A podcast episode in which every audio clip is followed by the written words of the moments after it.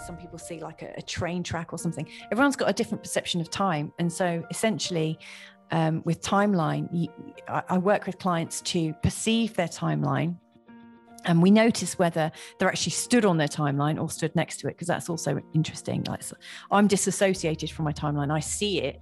I'm not on it. So but then then like if someone's got a problem like say i'm not lovable. Okay.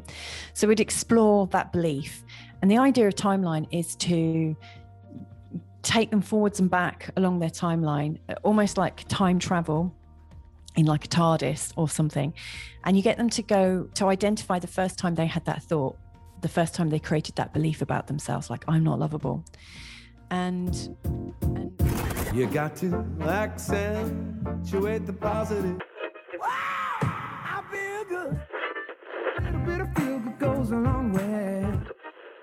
You're listening to Karen Swain, teacher of deliberate creation, accentuating the positive, showing you a way to a better life. Accentuating the positive, it's not just fad, it's sanity. Who in their right mind would accentuate anything else? If you feel like that's what you want to do. Hello and welcome to another show, Accentuating the Positive with Karen Swain. Always a blessing to be with you all again. Look at this beautiful woman I've got to introduce you to. Isn't she gorgeous? Her name is Louisa Tanner Munson. Welcome to the show, Louisa. oh, thank you for such a beautiful welcome good morning I'm a bit of a fan of Louisa. She's such a gorgeous light worker, honestly. Um, she had me on her show a couple of weeks ago. I don't know. When was it? A few weeks ago? it weeks was ago? about six weeks ago Is it six weeks ago? Oh my Yeah, God, it was.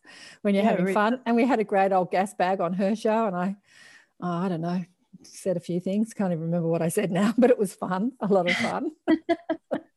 and Louisa, like everyone I've been interviewing lately, is one of our speakers for the Higher Self Expo during the European leg of the journey, because Louisa is in Portugal. yes uh, good morning from portugal i feel like i'm no, in um, the eurovision song contest because that's how they do it isn't they good uh, good evening from wherever you're calling from yeah it's international isn't it Yeah, so it's three o'clock in the afternoon here in Sydney, Australia, and 6 a.m. for Louisa. she interviewed me also at 6 a.m. and it's hilarious because she had the baby on the breast. i may i may actually end up with a baby on my breast shortly I just thought that was fabulous. A classic, just classic. I tell you, no, no rest for the light weavers of this world during this great time of transition.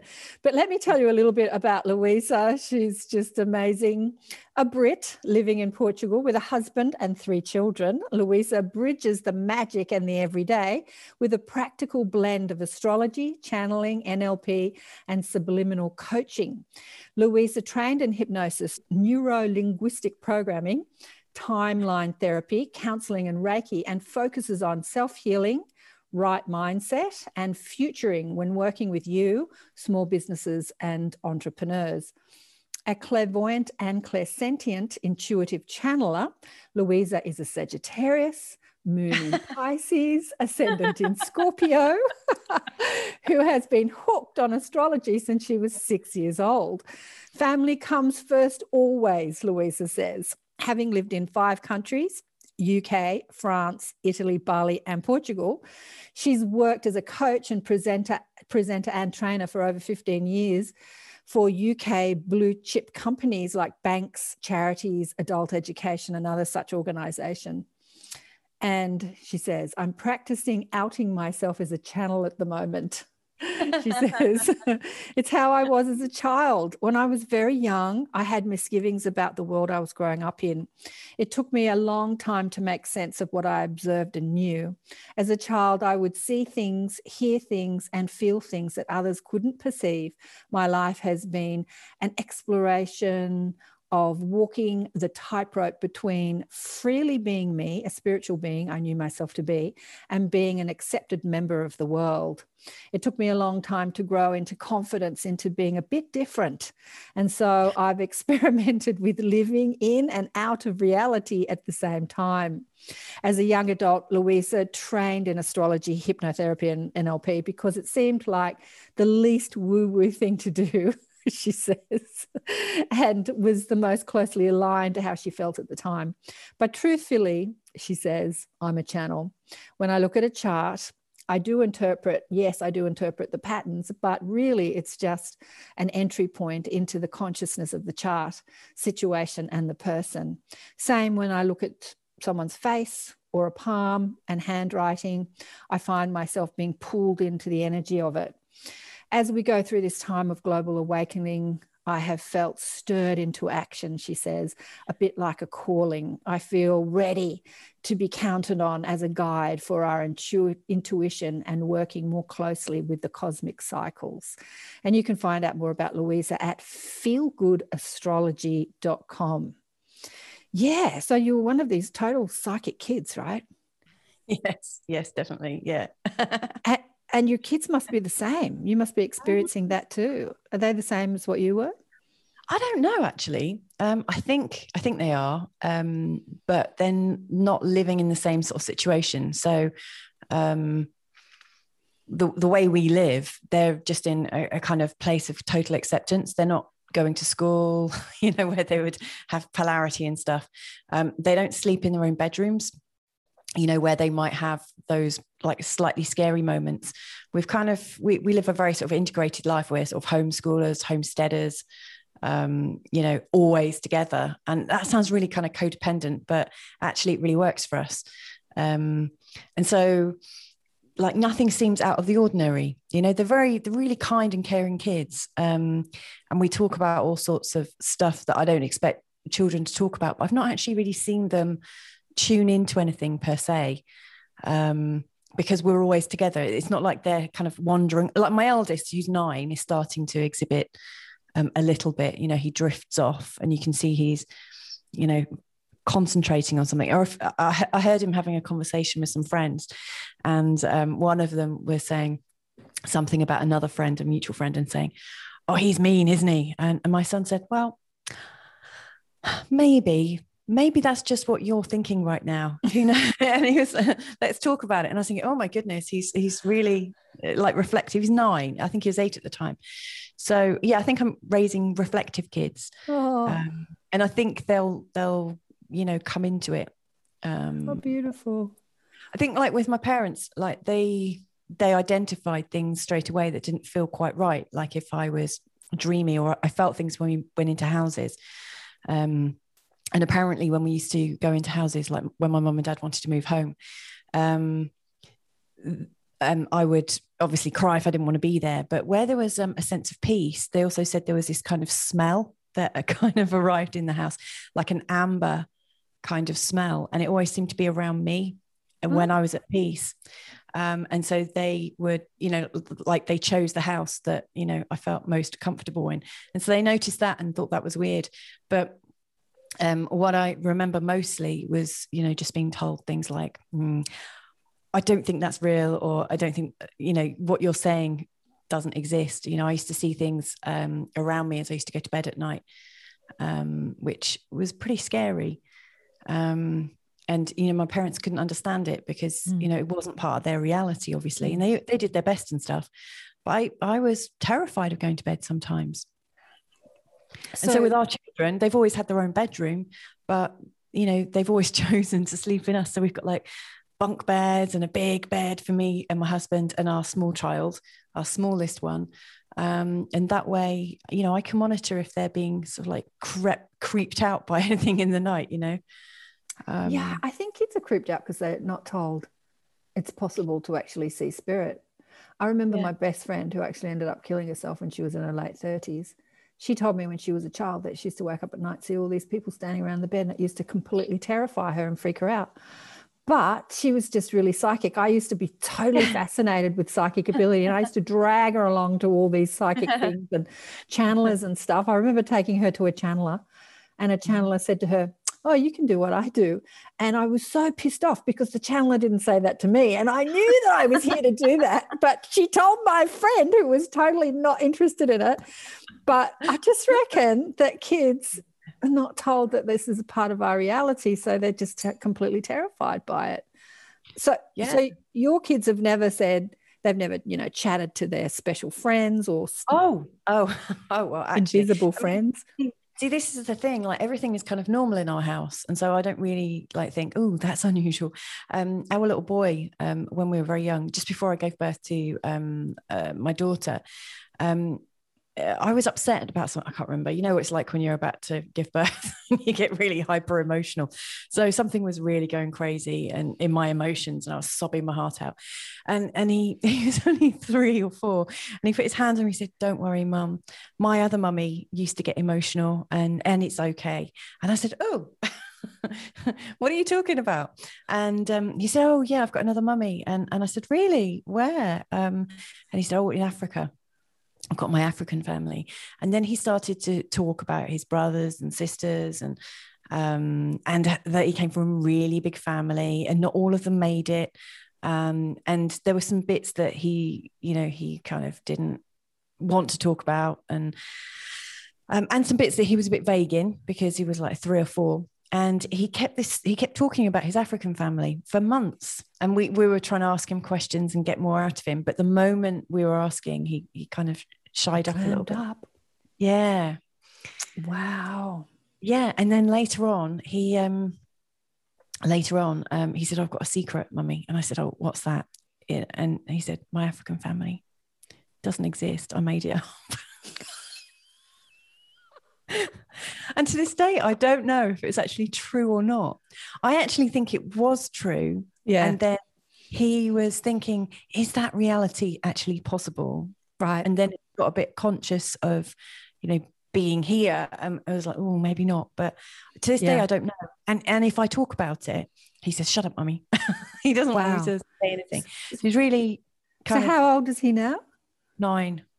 Okay. but he, he's he's a real angel i mean like when i was pregnant i actually heard him speak to me um right the way through the pregnancy so um i had um uh, first of all, my husband and I started having prophetic dreams, like the same kind of dream, the same themes each night. And we'd wake up in the morning and say, Oh, and it felt like while we were pregnant, well, I was pregnant with him, that we were kind of being upgraded or something, like something in- incredible was going on to prepare us for him. And um, I remember running or being at a workshop um, to do with um, astrology and spirituality. And this is like t- 10 years ago now, I guess. And um, somebody came up to me mid time um, during the break and said, um, your, your son, he's he's described how he wants his birthing plan to be. And she just described what I already knew and had already put in place that he wanted like a crystal grid and to me for me to be chanting in Sanskrit. Um, which you know for the first part of it I was and it was really really calm. And it was really bizarre that she said it and then I was at another workshop and all of a sudden I heard this voice inside my head say mum say hello to everyone. I really like the people here. And I said back Oh. to him in my head I can't do that because these people think I'm weird. This is a bit of a theme with me outing myself. And um and then somebody came up to me and said um this is sound really strange but your son just said hello to me and and I was pregnant with him. So like he actually was able to communicate to other people, but he's not really showing it at the moment. You know, but when it, when he does, um, when he does, then yeah, I'll be there to guide him. The thing about kids is it takes a lot of you know patience and focus to bring up children there's lots to do you've got to feed them you've got to wash their clothes you've got to you know educate them so Yeah. Time is not always your own and i really wish that i had explored more with my daughter when she was young her psychic abilities. I did to some extent but then i was busy so i didn't and i only had one you've got three and i get that you know time gets away. But i i think that you know just asking them questions like i remember taking my daughter to meet her spirit guides and she just did it so effortlessly. You know she's 30 now and she still does it so effort like when i take her into meditation and just take her where you know places to she's just so amazing at it. She's so and yet she never thinks to do it in her daily life like never thinks to call on that you know guidance or yeah it's she's she's but she's so amazing at it. Mm. But she still thinks it's kind of woo woo. She loves doing it with me, but then when it comes to like her normal life, she's like, "Oh, I don't want to seem strange around these other people." You know? not strange like my mother. But um, but yeah, I kind of regret not doing that more when she was little. Just asking her more questions and ta- you know taking her on journeys and stuff. Anyway, because they have so much access that they just They don't really- talk about. Really, Yeah, they really do. Um, I did notice that you know when when my kids were sleeping, when they woke up, they were really upset. Usually, you know, as a small baby, and it was it was like, oh, I'm back here. Um, and and all I could imagine was, you know, that they actually had these sort of out of body experiences. You know, those moments where babies actually appear to be dead. You know, like Yeah. you're, you're looking at them and they're not breathing, and you you, you have that moment of thinking, oh my god, my my baby's passed away, and and um and then I like you know I, I put my hand on their chest and all of a sudden they kind of really kind of wake up. Um I, I actually think they get so still that they are actually traveling somewhere. Uh, yeah I, i'll never know this for sure but um yeah. I mean we talk about god and spirituality not like you know god as a particular person but these these kids have got a concept of it um and we're not like actively teaching it but they have a sense that there is something behind everything and they're fascinated by animals and stones and flowers and stuff and they sense the power. They want to make healing potions and things like that. Um, so we'll see. Uh, i'm really open to you know helping them. They're going to feel fairly weird anyway because they don't really go to school. So at what some do point, they- they're going to be like oh my goodness i'm so different to everyone What do they do for social interaction with other kids? Do you take them to like play with other kids and stuff? Yeah, yeah, we do. Um, I mean, obviously, for the last year, we haven't really been able to. Um, Oh, and yeah. we, you know, like we do our work in the mornings and early afternoons, and then we go on day trips and stuff like that. Mm. We're always going to parks, and you know, we know loads of people, and they've got lots of on- online friends as well. Mm. But actually, they also really play together. Although they're all different ages, they play beautifully together. And and I guess, and we've just settled somewhere. We've been touring around Portugal for the last four years, um, you know, like staying sort of like six months here and moving around quite a bit. But now we're actually in a place where we can get some roots. I'm hoping that, you know, as things open up again, we can get them to some clubs and stuff that interest them. Yeah. Yeah. When I spoke to you six weeks ago, you had just moved into your new home. How are you finding it? Is it good? Yeah, it's really nice. Um, yeah, we've been out in the garden a lot. We've got their trampoline up. Yesterday, a duck arrived on site, just came out of nowhere. And so we had to walk around the village holding this like little baby duckling, walking around trying to find its owners. so all these lovely kind of natural things are going on at the moment. We're growing things. We went up into the orchard yesterday and came back with loads of apricots and plums and peaches. And so we've got a really nice outdoors kind of Beautiful. lifestyle. It's nice. Yeah. So whereabouts in Portugal are you? Are you down near the Algarve or you're on the co- you're on that We're on the coast. coast? Yeah, we're on the the west coast. We're about twenty minutes from the beach, um, and just north of Port, uh, north of um, Lisbon. Um, so it's it, it's a really great area actually. So we go to the beach quite a lot. Um, And what made you what made you go and live in Portugal? For, were you in the UK before you went to Yeah. Portugal or were you somewhere else? I was in the UK. Um, I was in Bali, living out there, loving it. Oh, Um, and I came back to the, England just thinking I was coming back to earn some money, um, like with one of my fr- freelance training jobs. And there was um, a crash, like a financial crash, and all of a sudden I was stuck at my parents um, with no money. and that's when I met my husband. You know, like these things happen. Um, to get our attention, uh, I was stuck there for about a month, thinking, "Oh no, I'm gonna get back to where I love." You know, I loved Bali, Yeah. or loved Bali, um, and thought I was going to spend, you know, the rest of my life. That felt very, very sort of like um, grounded there. Um, but yeah, I was, I was stuck at my parents, so I was doing sort of hypnotherapy jobs for um, anyone that needed it. And one of their friends needed some hypnotherapy, and she knew my husband and said, "Oh." You should speak to him. He has a show. You know, he's he looks for astrologers and and and light workers and stuff. And so, yeah, that's what happened. We got together. And anyway, how did we end up out here? Um, So, so you met him on his podcast show, did you? yeah, yeah, Oh, okay. Yeah, the Barefoot broadcast. And um, Podcast.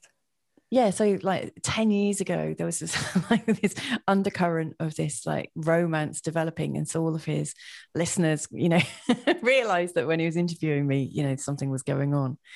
Um, yeah, it happened very quickly. Um, Nice. but yeah i'm um I don't know. I like, uh, I'm sure you do as well, but I like to keep abreast of what's going on in the world and I question things quite a lot. And for a long time, we had this feeling that there was going to be a, a big collapse um, and that we needed to get um, as, as kind of resourceful as we could. And, you know, we were thinking about how we could raise our kids in, in England and we wanted to be able to all spend a lot of time together. And it seems really difficult you know, like looking at house prices and actually um, how much money you can earn for you know working and stuff most brits to be able to have a their own house they need two or three jobs between two of them and you know that just didn't seem compatible with what we wanted to achieve um, you know for our family and so we started looking around and we wanted a place that had lots of land. And we were drawn to Portugal. And funnily enough, a lot of the people that I've met on my travels, like in Bali, you know, and in, people that go to all these different centers like um, Costa Rica, Hawaii, and, mm. and Byron and stuff, a lot of them do come around Portugal way. Wow. You know, there's loads of healers and light workers sort of gravitating towards this area. And there's so many houses empty houses in Portugal. Yeah. They, you know, they have um, a net migration, like they've they, like a minus net migration. They have more people leaving than mm. arriving.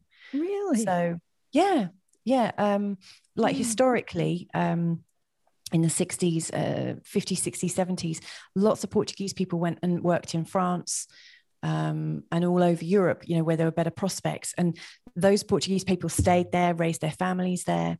And then th- they only come back, you know, when they're really, really old, you know, to retire. Um, but a lot of a lot of Portuguese people um, uh, just live everywhere else. You know, there's loads in South Africa, in England, Canada, and stuff. Um, and so when we came here, there's just lots of space. Wow, loads of space. Mm and they they need more people to have babies here.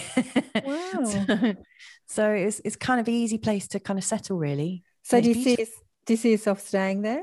Yeah, definitely. Yeah. Yeah. Do you speak Portuguese? No. and everyone speaks English? No, um, but I do speak French, and so I've made like when when I need Portuguese and I can't, I just can't cut it. I go to French, and a lot of if if they're sort of um, fifty and over, a lot of them will speak French fluently. Mm. Um, yeah, but I mean, if if they're younger than you know, if they're around forty and younger, then they'll all speak English. So yeah. or mostly. Yeah. But we get by, you know. That's what I, that's, that's what you do when you go to a different country, and we will learn it. Um, so, where were you living in Bali? Were you in the hills or on the coast? Uh, in in the hills near um, and around Ubud. Yeah, on the outskirts of Ubud, not right in the center. Yeah, yeah. Um, in in the forest, it was really cool. It was yeah. great. What a beautiful place. It is beautiful and something I'm so. I was there a few years ago, and uh, I was there like 30, 40 years ago, and then I went back a couple of times over the last few years and I couldn't get over how crowded and polluted and uh, and built up it had become. And my prayer was, oh wow, I wish, you know, it really, it just, it really needed an overhaul because it was just, it had gone crazy. It just gone mad. It just gone crazy. Too much infrastructure, too many people, too much pollution. The beaches were filthy, and then oh. COVID hits, and like Bali gets completely cleaned up. And I'm thinking, I would so love to go back and see what the, yeah. what's, you know, what's happened because yeah. I saw there's a documentary on um, all the people cleaning all the rivers and but obviously all the people that were in tourism had to go back to they went back to farming they went back to the old traditional ways and yeah it was amazing what happened to bali over covid and over you know 2020 yeah 2020 yeah. I mean the people there are absolutely beautiful. I learned so much. You know, I was really grateful actually that I was living in Bali before I met Carl and, and started having babies because when I was out there, I actually lived on a compound with a, a Balinese family, not in there, you know, they had lots of extra mm, buildings mm-hmm. and I mm. rented one from them. But I got to see what family life is like. And you know, if you're Balinese, children don't get put down, like babies don't get put down. They are carried until they can walk themselves. And it's not always the mum that's carrying them. Oh, obviously, you know, in our setup, it's pretty much me or Carl. Um, you know, we baby wear until they get old enough. But you know, like cousins, aunts, uncles, everyone's carrying the baby, and you know they've all they all live with their extended families. Um, and yeah, the, I was talking to my driver out there, and he just said, "We see them like gods. You know, they are like elevated spirits you know they're really special people and and they they just absolutely revere their children in a way that eh, like when i was growing up the idea was you know if, if you're a child you should be seen and not heard Exactly. That's how that's how I grew up too. Seen and not heard. I thought that was so unfair as a child. I'm like, are you sick? definitely Yeah. Mhm. yeah I mean, i've got i've got vague memories of like crying in a in a pram in a hallway and not being listened to knowing that you know my parents were in another room and i think you know i, I don't know i just i'm really grateful for the bali experience because it you know and the the promptings of some other good women around me who said hey you might want to try attachment parenting or have a look at this and Yeah. It's very done it. Canadian. I was speaking to someone on the show called Penny Kelly, who um, identifies as Pleiadian, you know, Pleiadian starseed here on Earth. Incredible. She's in her 70s now. Unbelievably. She's she's unbelievable. Pen- She's one of my favorite people. Anyway, she was saying that when she began to remember her Pleiadian ancestry, she started looking into it and she started talking to them and saying, you know, what what's important, uh, what have you got to teach us? And that's exactly what they said. They said the most important thing on the Pleiades is like the most important job you can have is the bringing up of the children. It- Yeah. and they like revere them like gods. And she had a slew of kids, and she was a busy working mom, and she was like, "Huh, okay." I haven't actually been that attentive. she sort of changed her ways after she had the Pleiadians tell her that it's the most important thing you can do. And uh, yeah, I thought that was. I mean, I mean, it's really funny because uh, you know, from an early age, um, um, I always just wanted to become a mum. Um, although you know, nobody really knew that. I didn't really admit it. But when I fell in love for the first time, you know, with you know my first Mr. Right, who I never married, but I always wanted to have children. But like the moment I fall in love, something inside me erupts, and I just know I want to be a mum. Um, and I've always felt that actually that was what I was supposed to be doing that that was the job and it was really frustrating that you know we live in a world whereby we're supposed to earn money and you know do all these things you know surely like when i look around um other animals don't have to busk for a living. They just know what they're supposed to be doing you know? They don't have to pay their way because they are their way you know? And it, it just it never made sense to me. I couldn't understand it. Um so I, you know spent a lot of my time trying to sort of busk my way through life and, and find out how i could do it. But it wasn't until i was with the right partner that everything just fell into place. And then you realize actually you know you can never have enough money before you have children you can never be too secure and actually it just works anyway you know you just yeah, just it just all it. falls into place. yeah so let's yeah. get into your astrology. So you you were obsessed with it since the time you were six. It says in your bio. yeah yeah yeah i'm born on the cusp. Um i'm born um at the winter solstice uh, on the 20th of december just the day before. And you know my mum said i was a sagittarius and a capricorn and i that got my interest. She said i was special and that's what every kid wants to hear isn't it? You know when they're young. Um and so i just started like like learning um reading horoscopes first of all which weren't really that interesting. Um but then i remember when i was about 11 getting um getting pocket money and I just went to a bookshop and bought books on astrology, uh, like a compendium of healing. You know, it had like palmistry in, um, how to develop your intuition, your psychic skills, and I just went through the book, um, and and yeah, just went from there. But it, it- I was just fascinated. You know, I couldn't work out why I felt so different, and why um, well, why I think so much, first of all. But I was really fascinating that people can have these different skills and types and stuff like that, and that it can be seen. And I wanted to map it out as soon as I as I could. I wanted to find out what my purpose was, or you know, I just I've got this kind of quest, and and I guess if I'd had older people around me who could navigate that with me, then I probably wouldn't have even needed to buy the book. But that was obviously my journey, you know. Um, but yeah, I I just went from book to book to book, and eventually, you know, as I got out and into the world and started working and you know, like part time jobs and stuff, I came across teachers. They always show up at the right time, you know, but they didn't really come into my house like my mum and dad. Their friends weren't exactly, you know, going to be teachers on intuition or spirituality for me. So when did you notice that you were channeling? Did you just notice? Did you just notice that it was just so easy? The information was just coming so easily, like you didn't have to remember anything or look stuff up in books. Um, it was when I was um, practicing palmistry. Um, I remember going on a coach tour with my family, and um, I'd been learning about palmistry. And so it was a really long tour. And so I just went up and down the aisles of the coach, holding people's hands and, and reading them and saying, "Oh, I can read your fortunes, and let's see what comes up." And um, and yeah, I, I, all of a sudden I would say these things that I hadn't actually read in a book, but I just knew, and I couldn't put my finger on it, and people would confirm it. And then it became a bit of a party piece, like if I went to parties and things like that, because by that time I was in my mid-teens, um, you know, and I would just pick up a hand. I remember um, hanging out with some guys and reading one of their hands. I said, "Oh, that's really unusual. You've got like a spiritual brother with you. You know, there's somebody with you all the time. You're really attached and." And um, and I can't quite put it put my finger on it. But you know, I said there's something really strong and unusual in your family. And he just burst into tears and he said, Well, yeah, my best friend is actually my brother. And there were, you know, they they were different colors. Like, you know, one was black, one's white.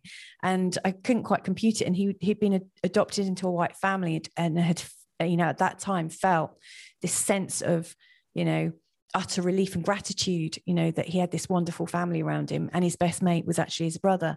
And I had no idea of knowing that and I don't think there's, you know, an adopted, you know, into a different family kind of line, but I just knew it, and um, and it kind of went from there, really. Um, So and, and that- I just had to trust it. So you had to trust it. So so that was the t- first time that you thought, oh wow, how did I know that? Hmm. yeah. I don't know even if I had that thought. I just there were times when I would just start speaking and it would kind of automatically flow through me. You know, I'd find my vibe and then all of a sudden, boom, there it is. And then um, I remember being babysat by, you know, um, a couple of uh, sort of elders in our community, I guess. And um, the woman, she sort of said, Look, I, I know you're intuitive. And this was quite a big moment. And so I sat in the back room with her and she put her hands, she, I think she must have given me some Reiki on my head or something. And she just said, Close your eyes. And then all of a sudden, through my eyelids, I could actually see through my eyelids and I saw all of my family, all of my descendants and ancestors um, around me. And there was this real sense of celebration, you know, that I could see. It was as if I was looking out of my eyes. And then when I opened my eyes, and I was sat in a room with mirrored wardrobes, like facing these mirrored wardrobes. And in the mirror, I could see all these people. I, I was surrounded.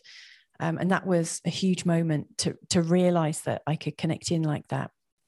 And then I started getting messages left, right, and center. And um, oh yeah, I had um, glandular fever, and I was in and out of conscious, you know, like um, uh, a bit of a, a temperature and sort of hallucinating. And I started, I heard a voice in my head that said, "Get a pen, get a piece of paper," and I started writing reams of poetry, and that went on for a, a couple of months.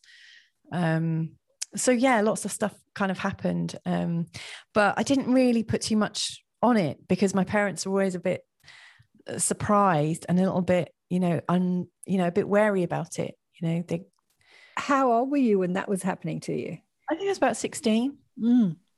and and then it ca- carried on until I was about twenty two, and then and then I heard from my guide at the time, who said, you know, you need to actually live your life now. You need to love, have some loss.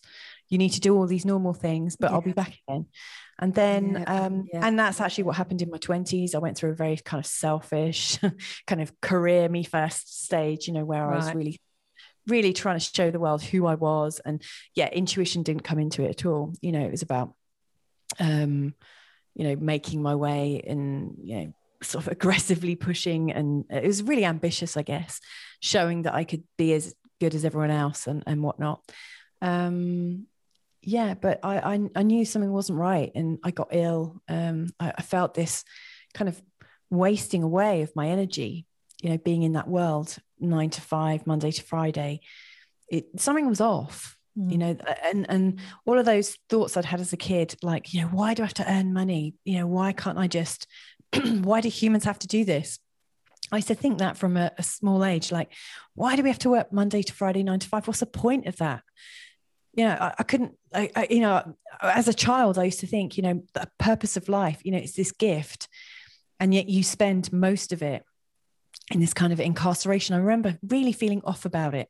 And then in my 20s, I just completely embraced it. But I started reconnecting and thinking, this is off. This feels wrong and how do I get out of it? And so I spent around the time of Saturn return having a nervous breakdown.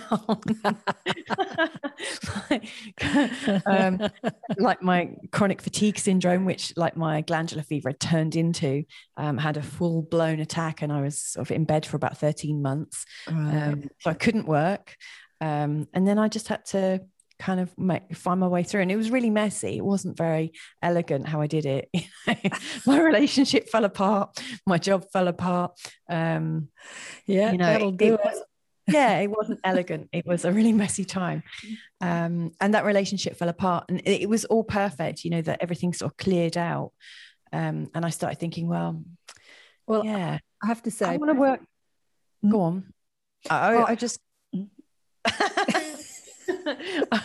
I had um I'd been working for banks loads in in my rush, you know, to do well in life and insurance companies, and I just remember thinking, I don't want to work for for these companies to make them loads of money. I'd seen how they made money. I was um in in a kind of um profit and loss kind of department where I'd see um you know how they build other departments. If they lost money in the banks, they would charge all the different departments, even though they're all part of the same thing, they would charge like an operations loss kind of fee to all people who made mistakes. And they would claim it in. And I just saw so many different ways that they were making money, you know, on um, like intra intra-night trading deals and things. Like they'd put vast amounts of money onto a, you know a stock overnight and then claim it back in. And there was just all these different things going on. And i just thought why am i doing this? I'm making these organizations really rich. Why aren't i doing this for people? Why aren't i helping people? Hmm. um, and so yeah it all kind of ground to a halt and i made some changes. Sorry i was interrupting you. Oh, I forget what I was going to ask you now. Uh, anyway, uh, I was just thinking as you were telling me that story about the banks making money few Yeah. years back. Oh, I don't know how long ago. A few years back, uh, I went to a you know business success seminar. Somebody had a ticket. I would never do these things um, in this time of my life, uh, uh, you know, in the last decade. But somebody said, "I've got this free ticket. You want to come?" Anthony Robbins is one of the keynote speakers, and I'm like, "Oh wow!" I used to go like 20, 30, 35 years ago, I did his stuff. I'm thinking, I wonder where Anthony Robbins is in his life right now. There was Yeah. a whole slew of other teachers teaching you how to make money, make Yeah. money, make money, make money. And they're all rah, rah, rah. And there's thousands of people in this big hall. And I remember one of the, I was disgusted at the whole thing, to tell you the truth, Louisa. One of the Mhm. ways was um, because of the housing crisis in the States, there were people that couldn't pay their mortgages anymore and they'd been kicked out of their homes. And so there was all these houses in the States that were going for cheap as chips.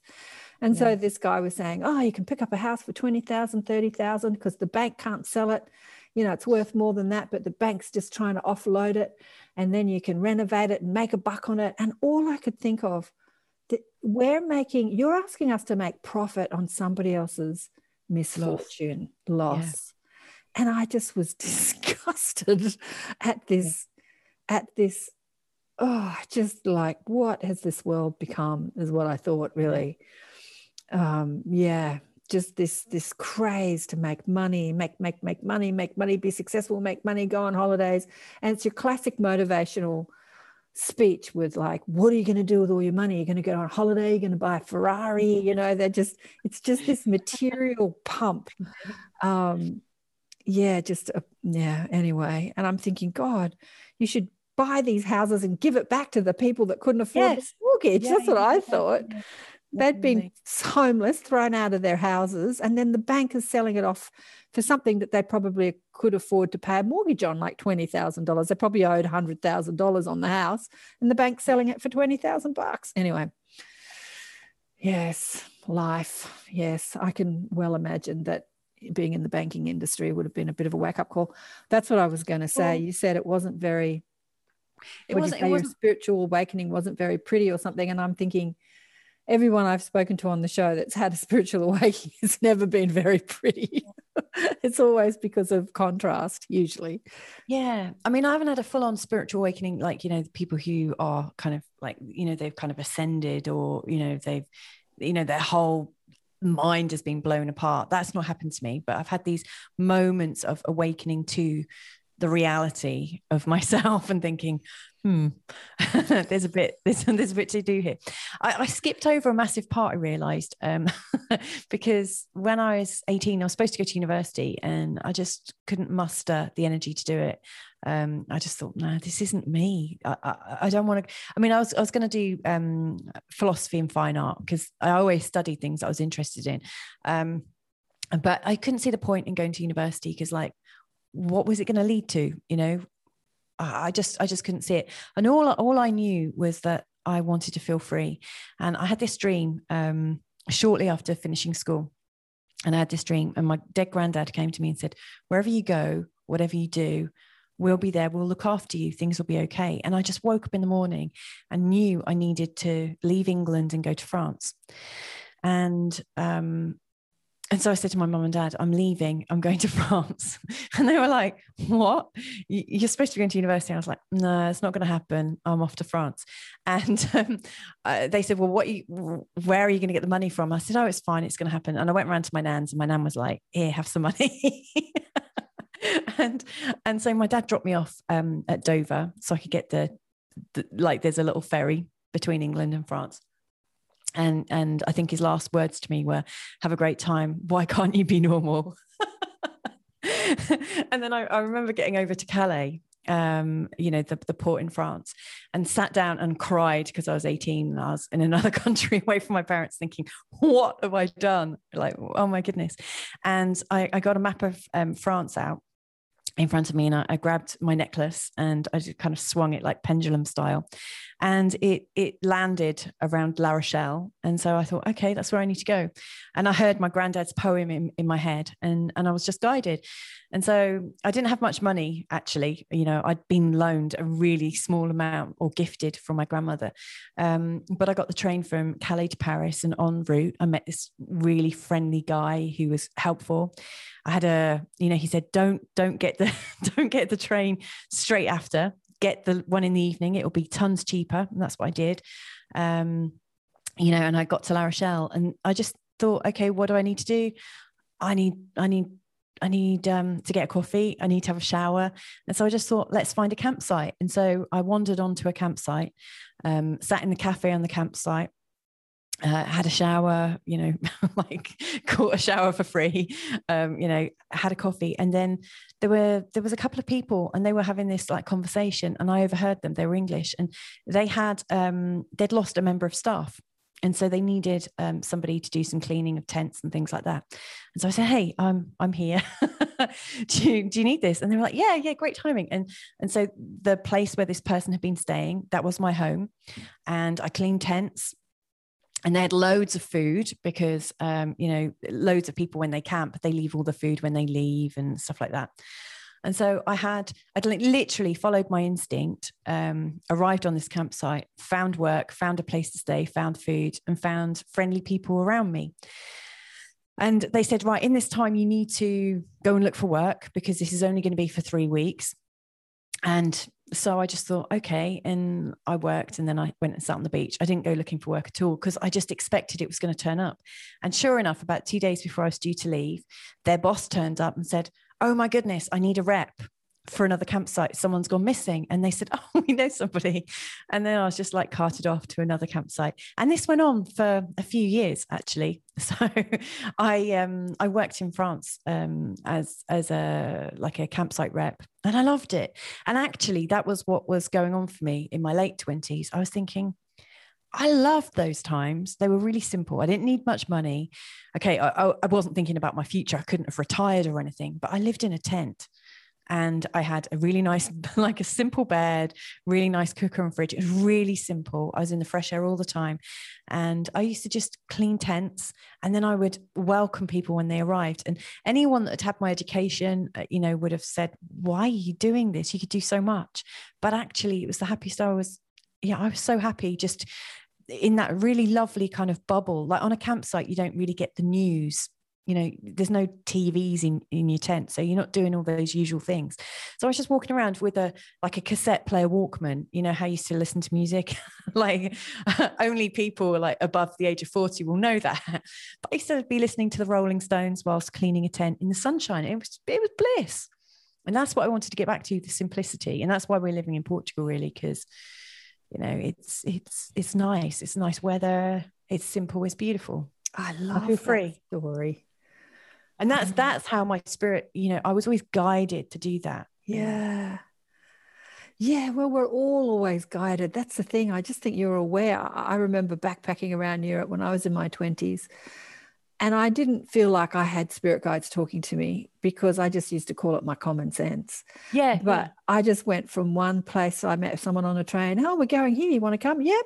Go there. And then for I just like it was amazing. I often thought about that when I was older, how effortlessly easy everything just unfolded. And it never occurred to me that life could be any different. It was Mm. just so like, this is life, this is what happens. And yeah, Yeah. I didn't see the magic in it at the time. I really didn't. Uh, Yeah. yeah. I mean, I, I've I've actually gone into some really jammy positions. Like I've I've I've found myself in some great jobs, um, and just walked into things. I, I have this Right. habit of being in the right place at the right time always. Yeah. Yeah. And I guess since I've become a mum, um, I like. I mean, that was the best one. You know, being in the right place at the right time to meet my husband. And since then, I've gone into this whole motherhood phase. Um, and I like to think that as I move out of the motherhood phase, I mean, I'll never not, but you know, as my kids get older, that the magic of the sort of campsite days will re-erupt. Because actually, if I'm not with my children, the next best thing for me is is just being in nature, like growing plants. I love plants. Yeah.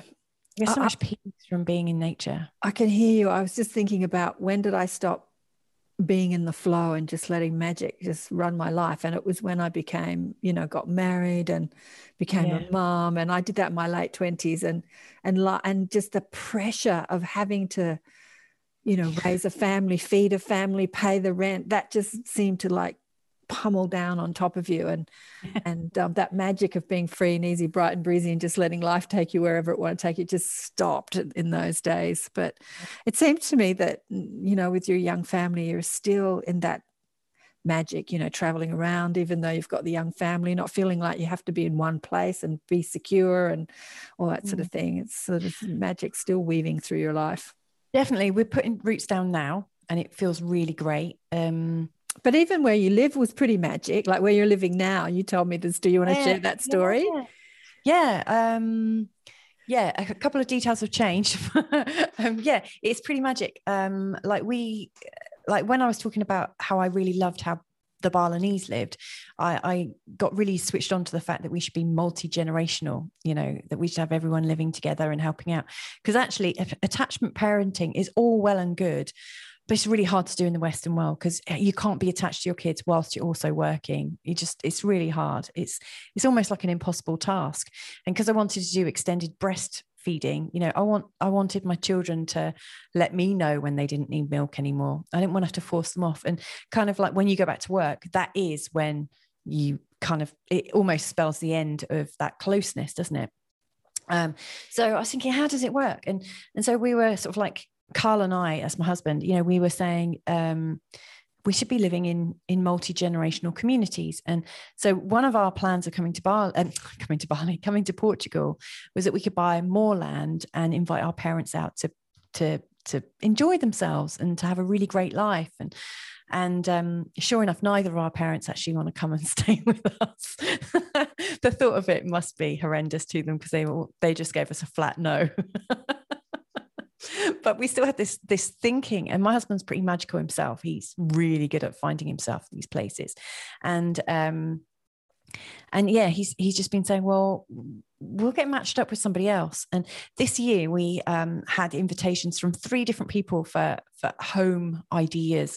So um, a lovely lady from north america who is like a kinesiologist she said i want to buy a house with a granny annex and um, i want you guys to live in the house. I just want the annex. You can live there for free. All i ask is that you grow vegetables and you make me welcome. I'm going to be doing my travels.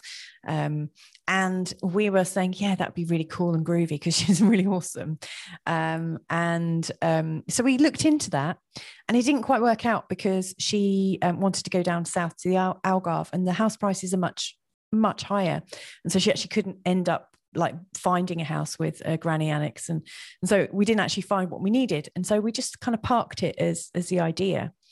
And then somebody that my husband has been working with a lovely lady in her 80s um, they've been doing a show, um, you know, quite regularly. And I hadn't realised, but she'd been kind of watching us. My husband's broadcaster, and so he's pretty, um, you know, everybody kind of knows our business a little bit, you know, or thinks they do. You know, they've got this idea as to who we are, and um, and she'd been following our kind of journey and she put it to us. She said look i've got this really big house um, and it's kind of separated in different areas and i invite you to come and live with us.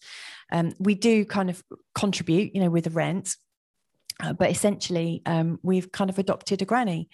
So where our own parents didn't want to be with us and her kids don't want to be with her either. And so we've kind of we're kind of like orphans matching up um, and so we we live um, in half the house and she lives in her part of the house and we share a kitchen together and a dining room area. Um, and we we do stuff together and you know we're kind of living as a family and it's it's weird it's only like six weeks in. Um, you know so egoic stuff's going to come up but she's actually pretty groovy and really wants to stick around to talk about what happens um, and so we've got plans to do stuff in the garden. She's got an orchard. There's tons of space. We can have our chickens. We've got our dogs, and and it's in the middle of nowhere as well. So we can walk out and there's these beautiful country walks, beautiful sunsets. We're only you know a short drive from our favorite beach. Um, yeah, and and and you know the the conditions that we've got here are that we we stay and we help and we all participate together. We live as a family and we help her. And she said, you know, if you leave, you have to take me with you. We are family now. So she's kind of like married to us, which is a bit, you know, it takes you your head a little bit to get around. I just think um, that's so beautiful. I really do. Yeah. Just... And what she said is, is when she like, you know, in the event of her passing away, that um, she's got um, a contract put in place to say that we can live in the house for five years and we don't have to move. So we've got like the assurance that that's all well and good. Wow. We can't be kicked out. And so we're, what we're going to do is keep her vision going because she's got a very strong vision for the land and it's a really nice one and we're mm. we're kind of keeping it going you know she's got more than she can cope with and so yeah. we're here to help that's so beautiful that and we've so got the beautiful. energy and we so, you know we're a good match is she portuguese or is she english she's a brit she's a brit another brit yeah another brit in portugal oh yeah, there are so many i mean we do want to get more integrated with portugal for sure and covid hasn't ha- helped we used to go out every day with the kids and, and go to different places and go shopping and and chat and hang out and stuff like that. And we haven't been able to do that, but hopefully yeah. that'll happen again. Oh, I feel like I want to totally come to Portugal now, but I don't know. Totally should. I, I, I don't know if I'll be able to travel for a while anyway. You're very welcome when you do. We'll see what happens with the whole, you know, the new passports and all that sort of thing, because I'm not going to partake in the in the. No, so yeah. it's going to be interesting. I think it'll all calm down in years to come. So I just feel like I have to like just bide my time, really. Yeah, yeah. but we haven't talked about astrology at all. no, I mean that's funny. I mean, I spend so much time doing astrology and coaching and working with people. But yeah. Um, so, what would you like to know about astrology? I don't know. As I said to you before, I used to study it years ago and it was so vast that I just thought, oh my God, it would take lifetimes to really understand it. And so I had to put it to bed and I don't really think about it so much. I remember when I was studying it, I was talking to a girlfriend that's not into all this stuff you know, saying, Oh, you know, when you understand how people are, then you can understand why they do the things they do. And she goes, Oh, right. So if someone's a dickhead, you can just say, Oh, it's because they're a, you know, this sign. And then you just excuse them for being a dickhead. And I said, Yeah, basically. And she said, That doesn't sound very good to me. That's what she yeah, said. I mean, you can look at some charts and go, Ooh, like some, it does look like some people are, you know, born with slightly easier charts, and some people have got, you know, kind of slightly terse charts. Um, yeah, uh, it's, it's fascinating. I, I think I got into it because I, I, I like to be able to help people. Yeah. Really like to help people. You know, once I got to the point of um, decoding what my chart was saying about me, um, I just wanted to use it as a tool to help help people find their way. You know, I you know, I've had, you know, a breakdown and um, I did have some alcohol issues along the way as well. And I suffered from depression, I had illness and all sorts of different things. So I feel like my life has given me a lot of grounding into all the kinds of different problems that people have. I've been broke, I've had money, I've done well in business. And uh, then I've kind of like thrown it all away on a whim, you know, I, and I've, so I can really appreciate. You've lived, like honey, you've lived. Yeah, I have. I really have lived really fully actually um yeah i really have. And um and yeah so first of all i mean i started studying it when i was 20 and so all, all through my 20s when i was like working my nuts off trying to do stuff and gain experience i still was studying it um, and obviously did my NLP and also did um, like hypnotherapy training as well and timeline therapy training. Um, and so behind the scenes, I would use my skills and help people if they needed it. Um, and then in my 30s, um, I started doing it and said, I'll by donation, you know, if you want some, you know. So I was running my business because at that point I had my own training business and I was out here, there, and everywhere. Um, but I used to do it on the side um, and uh, and I collected all my feedback. And when I went to live in Bali, which was a completely other story, you know, I left everything in the UK and said, right, that's it. Um, I need I need to cut free from the sort of energy of before and and let's have an adventure. And it was guided. But when I went there, I, I started picking it up, and that's how I busked my way through Bali. Um, and I shouldn't have done it. I didn't have a work permit, so it's lucky I didn't get caught because I would have been, um, you know, sent home and never been able to return. Um, but my plan was to, um, yeah, just just carry on using astrology and doing kind of psychic readings at the same time, um, and people just gravitated towards me. It did. It, it wasn't that difficult. You know, people heard about me, and where I did um, something, you know, it's a bit shaky at first when you when you start doing it sort of professionally. Um, but yeah i just kind of you have to you have to put the you have to have some skin in the game. You have to put yourself out there. You have to like let go of that vulnerability and that shame of not being good enough. And and i always had my cards with me so i did card readings as well. So I just really did whatever the client wanted. Um, and sometimes that involved you know like doing the readings and then them saying well i've got this going on and so i used hypnotherapy. And so it kind of all blended together. And I met this fantastic guy called Rick, uh, Rick Purcell, who's got um, a, a, beautiful retreat center. Um, in fact, I'm going to be having a conversation with him straight after this. Um, we have a, a, weekly catch up, and and we we did some facilitation together. So we ran a few workshop groups and, and things like that. And then I started thinking, this is where I should be. And then when I met my husband, um, and got knocked up pretty much straight away with our intuitive child. I mean, by that time, I was still, I was, you know, doing um, my like business training in the background in the UK, um, like once or twice a month, and it brought in a lot of cash. Um, but as a stay at home mum, you know, I started to get an hour here and an hour there, and I'd just start to blog. And then people would start asking. And so just did it like that, just really slowly did it. But, you know, one of the problems with being an intuitive worker is you never, you can sense when you might need like to earn some money. Obviously you know it and you know when people might be coming to you but there's no regularity to it. You know so like you can't really retire on it because you might get loads of readings around the time of the solstice um, or in times of great change like covid is amazing for most intuitives i think i think everyone's businesses have really taken off because the level of uncertainty is huge. People need guidance and clarity. Um, and so i was thinking well how can i how can i make this work in a way that's going to help people the most? And because like the first aid astrology you know where someone has a problem they come to you and is all you're doing is putting a plaster over them a cosmic plaster. And that just didn't feel good because i could see that actually they needed more hand holding or they needed to be guided on a step by step thing and so i just contacted um, all of my clients and said look i'm, I'm going to start a membership and this is how much it costs and each month you're going to get um, a short like 20 minute bespoke reading about your month ahead um, completely personalized to you. And you'll also be able to ask me a question mid month, should you need it. And everyone that comes on board, you know, I, I, spend a good hour with them, usually talking about their aims, where they want to go in life, and this, that, and the other. And they can send me emails through the month.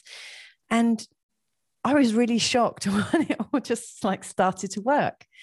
It was really incredible because um, everyone just snapped my hand off. Everyone that I'd worked with over the last 10 years was like, yeah. And I just was expecting loads of rejection, but in fact, people just signed up. And uh, in fact, um, like in fact, my, my retention is brilliant. so I've been working with the same group of people, like solidly on a month by month basis for almost three years now. And it's just growing. Um, and so it's just changing. You know, I, I now do more coaching. Um, so with that, within that, I um, also said to guys, you know, if you actually want a, like a monthly session with me where, you know, you can talk and I listen and I, I listen in, intuitively and then I channel. Um, I can also do NLP. And so there are people, there's, you know, I've got some people that consult with me once a week for an hour, some every fortnight, some once a month. And so like they get the astrology, but they get the, it's a relationship, you know, I'm looking out for them and it's a friendship. And actually what I'm doing is actually doing what I needed when I was really small. I'm just providing a bit of support and advice and it can get cosmic. Um, sometimes it's really not. you know, sometimes I might actually need to help them practically, you know, with my advice. Um, and we just take it from there. So it's it's really about the client. It's client centered, and it's very much like how I parent. You know, it's just child centered. And so I just found myself doing what I like doing and earning nice money from it, and and having such a great time. So that's how I, I use it. Wow, that sounds amazing. I think this is I think this is really going to help people who are who are thinking about, you know, wow, what they can do with their business listening to your story. And uh, there are some people that are working and some people thinking that I should I should I could do this, I can do this. And yeah, just listening to the way that your stories unfolded, I think is really, really, really helpful. Yeah. Thanks. Thanks, Karen. I mean, um if, if I had a typical customer, they are the types of people who are going through a big change mm. and they're uncertain about it. And often they are people who've been very mainstream, who now want to live according to their own rules right. and find their way in the world. And I think that's why I say I kind of like bridge the magic and the mundane. Magic and the mundane, yeah. you know, I, I kind of help people find their way and and, and I feel like that, you know, like those people that have had their full sp- spiritual awakening, all of a sudden, kind of they they move up a level don't they? Or they they they very they're altered forever. And i feel like i've got one foot in that camp and one foot very much grounded in you know real things as well. Yeah. That's why i kind of offer my clients having know. a spiritual awakening is it it um it shifts your paradigm because you think you're one person and then you wake up and you go, I'm actually not that person. And then you're actually go, not that at all. I'm not that at all. And then you and then you say, Well, I'm not. Oh, who exactly who am I? And that, that's the journey. You know, you've got to yeah. like who we are is source energy, and source energy is not anything really, but uh, but if I know that I'm this magical being, what am I going to do with my life? I'm not this limited being, I'm a magical being. Yeah. So if I'm magical, what do I want to do with my life? And that is can be very confusing for many people. Yeah. Listen, I, I, want to ask you, what is timeline therapy? Is that what it's called? Timeline therapy? Oh, yeah, yeah. yeah. Um, it's it's actually quite magical. Um, it's it's kind of like an offshoot of NLP. Uh, so it, it came from that kind of world, the neurolinguistic programming world. And Tad James, the guy who um, kind of coined it or developed it, I think he passed away this year. So um, yeah, we lost a really cool person there. But essentially everyone's got a timeline. Um, like I'm going to ask you a question. How do you perceive your diary in your head? I have like, I don't know, ever since I was a small child, I've got this kind of pop-up diary in my head. Yeah, and, um, I don't have a diary in my head. I no.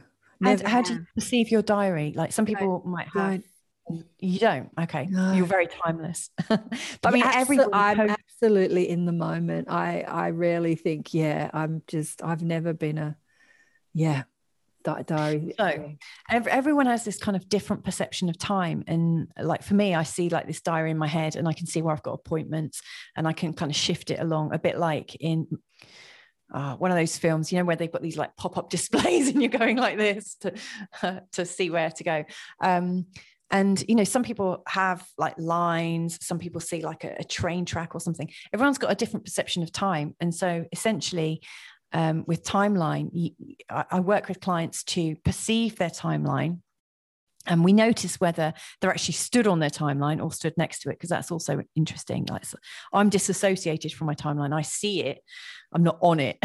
So, but then then like if someone's got a problem like say um i'm not i'm not um i'm not lovable okay?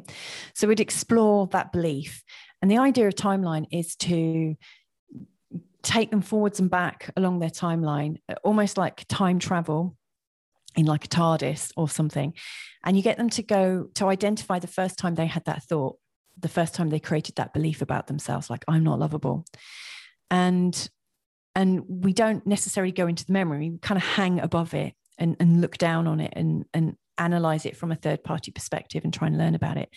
But then we go back in time to before that thought ever existed, because there would have been a time when you didn't believe that you were unlovable and when you realize that you're completely lovable. And it might have been in childhood it might have been in the womb it might have been in a past life. It could be in a completely different time space reality. But essentially i i guide people to find the root cause and explore that and then take them to before that happens so they can experience it and we get them feeling all the senses. So you know what does it look like to feel completely lovable? What does it sound like? How does it feel?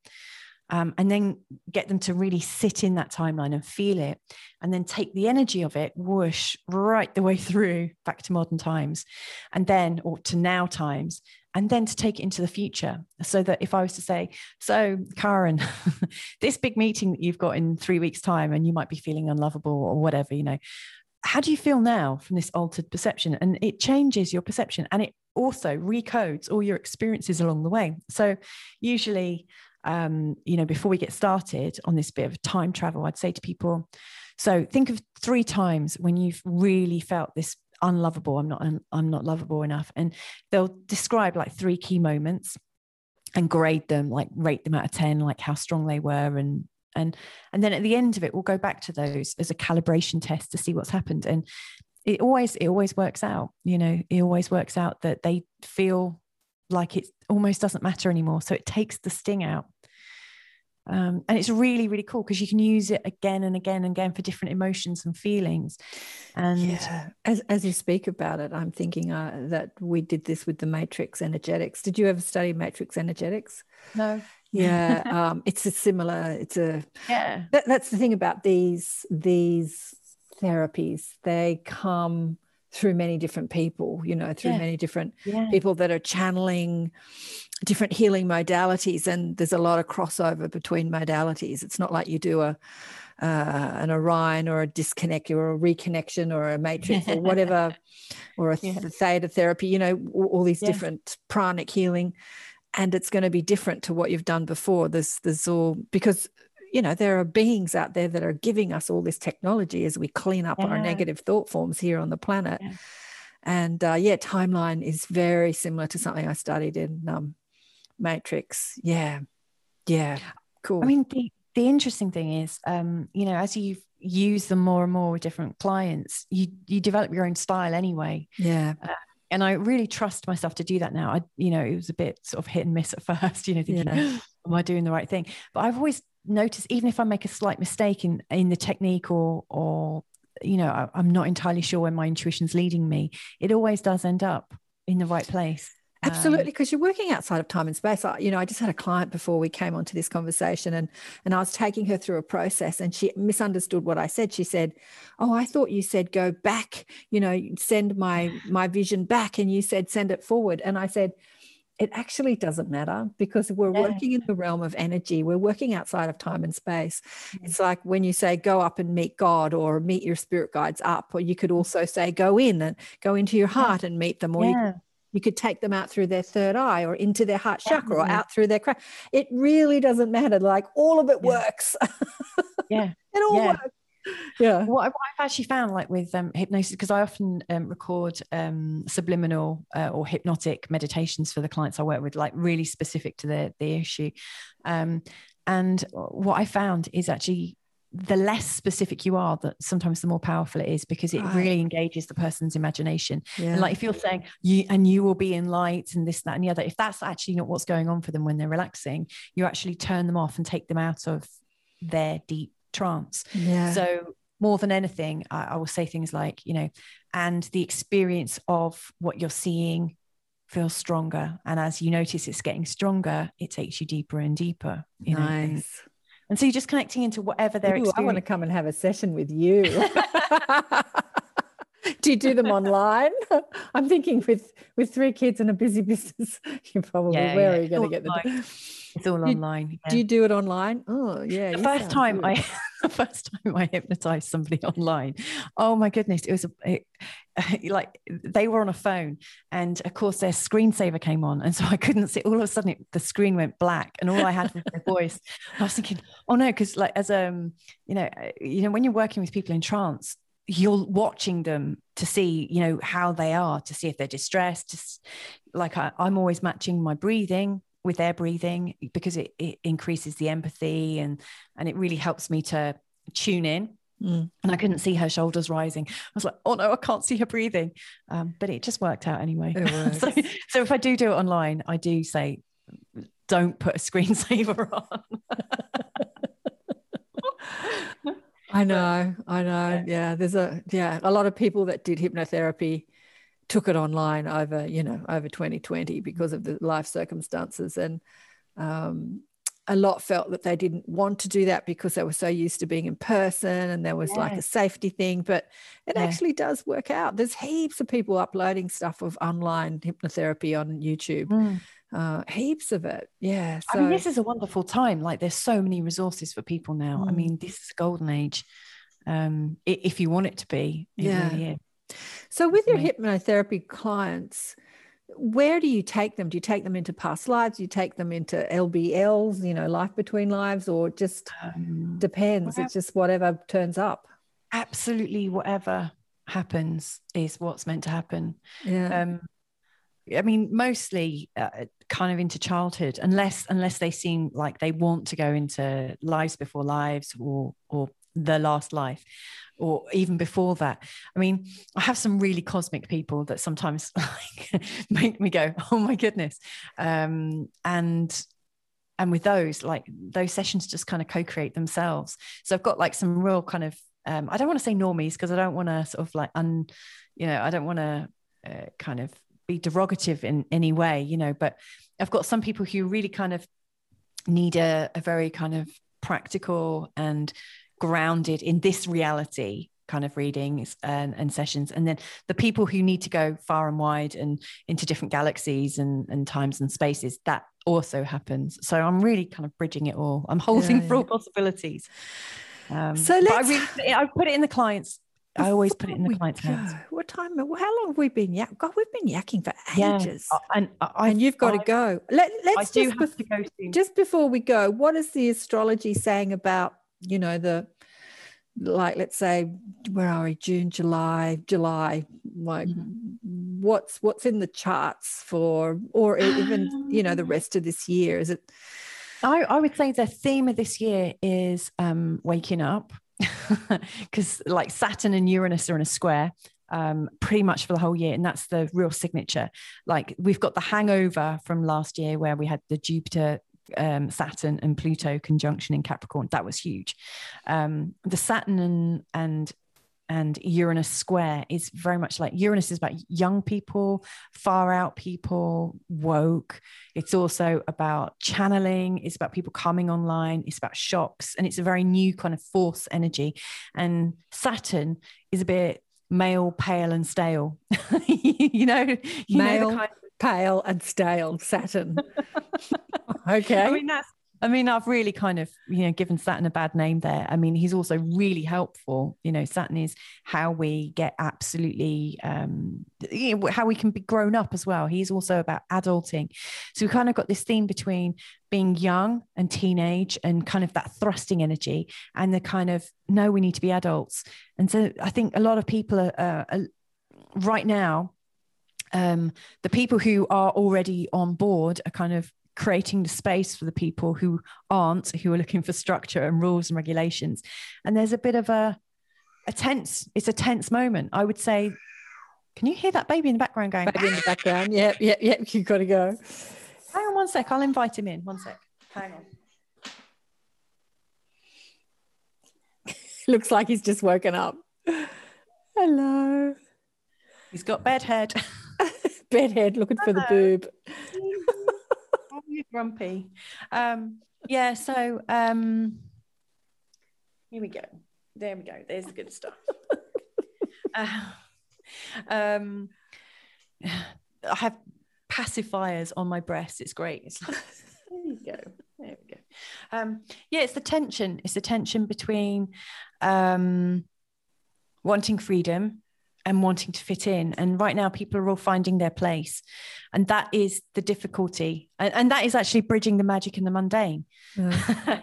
Funnily, wanting freedom and wanting to fit in. there's a big challenge at the moment for people. And I think a lot of, you know, there's a lot of people who are starting to question things now. I Mm. do think we're, I think we're at the teenage years of humanity.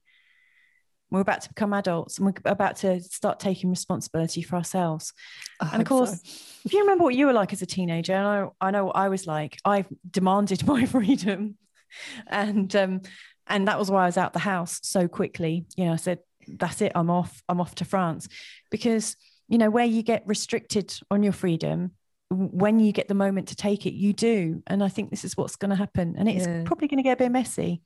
I mean, I- longer term, there are some really big implications, but that's a whole nother show. And I'll happily do whole one on nother show. astrology. yeah. I'll happily talk about it. I demanded my freedom, but life gave it to me without me having to demand it because mum dies when I'm about 16 and dad's pissed off. So I had freedom. Here I was, 16 year old, all alone in the world, could do whatever I wanted to do. So I had the freedom that I was demanding, which was brilliant. which was brilliant. Darling one, it's been just such a joy. And I, I suspect you're speaking about astrology for the High Self Expo for your Yep. talk. Oh yeah, um, yeah. I'm looking at the um, kind of background of it and how it used to be um, attached to um, astronomy, how, how astronomy and astrology were the same thing, Yeah. and also, uh, you know, like the idea of can it be scientifically proven? Yeah. And obviously, we can't put astrology in a petri dish. We can't put the whole of humanity in a petri dish. So the answer to that is no. However, we can look at how we can test astrology Mm. using observe observations. And so I'm going to be sharing how we can test it and use it and how it's a practical tool. And also talking about some of the kind of is it a coincidence or is this evidence? You know, I'm going to list off tons of things. Um, and so it's just an exploration of that, really. Brilliant. Sounds brilliant. Can't wait. Thanks so much for being so generous with your time. Oh, you're so And, um, welcome. I'm and sorry, sharing- I'm kind of random and been bouncing around my life a little bit. It's been beautiful to hear it. Honestly, I just really feel like us sharing our stories really helps people, especially people who are, you know, the contemplating their journey. Where do I go next? Just listening to how other people did it is so helpful. It's just so helpful. I, I, I spend so much time like listening to other people that I forget how to tell my own story. I think you've done a bang up job, darling. You've done really well. I was going to quiz Thank you you about all the people that you have on your show. Obviously, you've got your show, which is the Feel Good podcast, isn't it? Feel good conversations. Feel Yeah. Good Conversations, and that's on YouTube. And where is it? Yeah, um, it's on YouTube. Um, my channel is Louisa Tanner Munson. Um, and then um, wherever I can get the time to share it, so it goes on Facebook sometimes. But if, if people look at the handle Feel Good Astrology or Louisa Tanner Munson, you'll find me. I'm on Telegram, Facebook, You're- Insta, kind of, Insta kind of. Twitter. I'm a Yeah. am a kind of Insta too. I don't spend too much time on Insta. I don't No. utilize it like I'm supposed to, but it's just too much No, to do. But, I, I, I um, think but I tell me about myself as Insta virgin. You know, people look at my Insta and say, "Y- "You're not from round here, are you?" I know.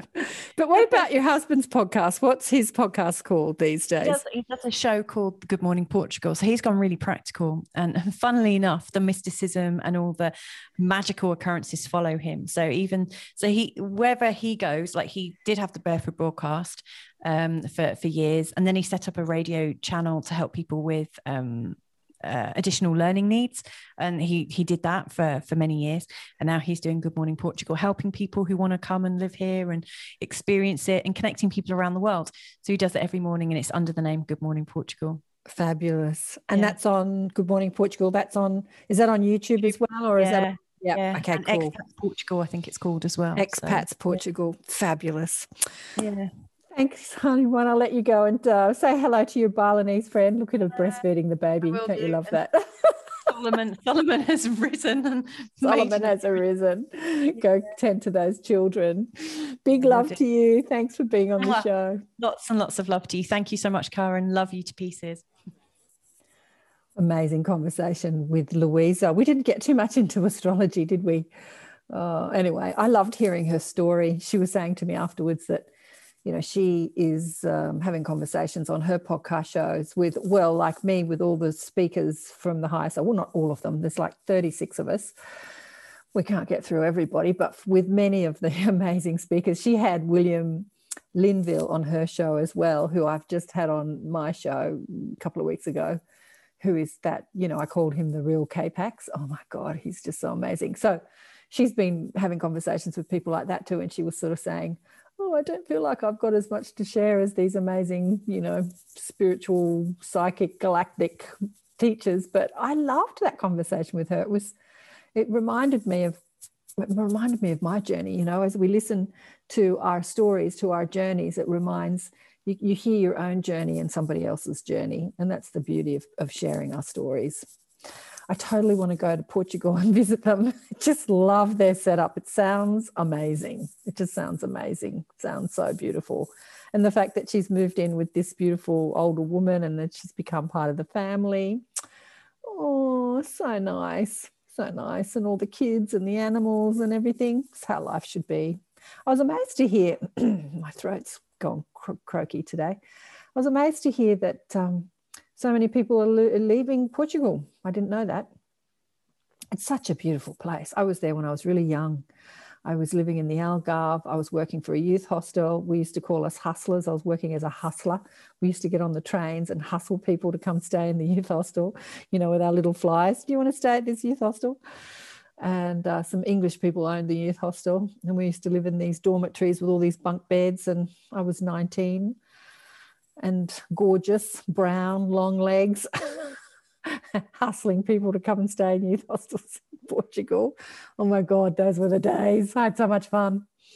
So much fun. That was just one of the jobs as I was backpacking around Europe. I'd stop in places and get a job and work for a while, then get on a train and travel around, sometimes with my friends, sometimes by myself, picking up people as I went along. It was just magical. And I didn't realize at the time how magical it was. Uh, just life can be so magical like that when you just live in the moment and go with the flow. Live in the moment and go with the flow. That's life. No matter where you are, what you're doing, live in the moment and go with the flow.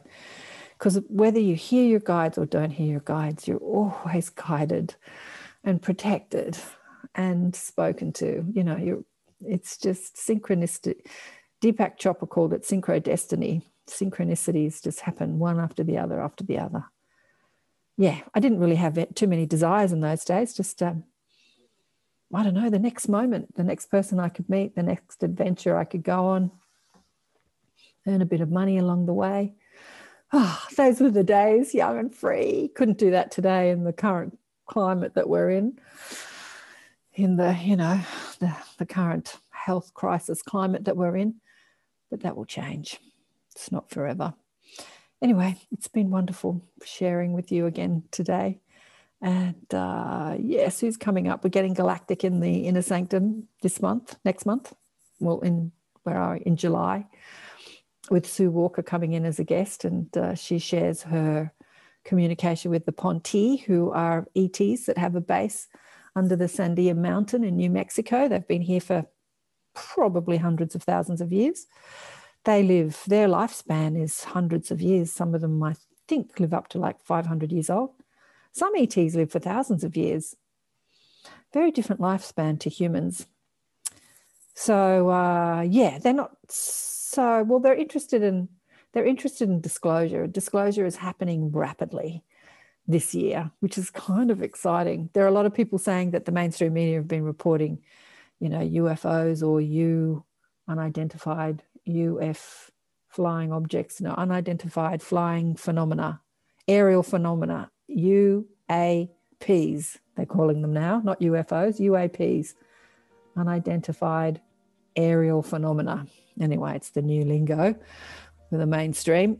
Um, But as you know, if you listen to my show, there are people who've been talking with aliens, to aliens, are aliens forever.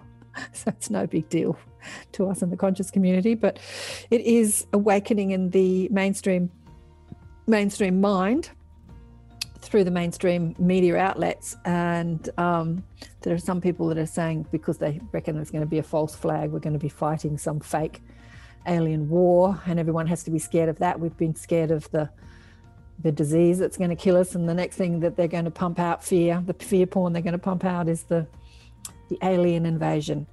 But I just don't see that happening. As a psychic, there's a lot of people talking about it, but I don't see it happening. I really don't. If they try, it's going to totally backfire on them. And disclosure will happen in this world. It's very exciting. And we will once again rejoin our galactic brothers and sisters. So, yeah, so that's Sue in July. Uh, Sue Walker and Reverend Otter is her partner. They both communicate telepathically with the Pontee. And of course, uh, mid July is the High Self Expo on the Saturday, Sunday, 17th and 18th of July, where we'll have 36 amazing speakers from around the world enlightening us to how science and spirituality meet. It's the theme. Not everyone stays on the theme. They might talk a little bit about it, but everyone just is going to share what they're going to share. So it's going to be, it's an exciting month, July. And remember to buy the book if you haven't already bought it and have a read of Awakened by Death. Thanks again for listening and watching. And please remember to share the shows and, you know, leave your comments and, uh, yeah, subscribe. Big love. Bye for now.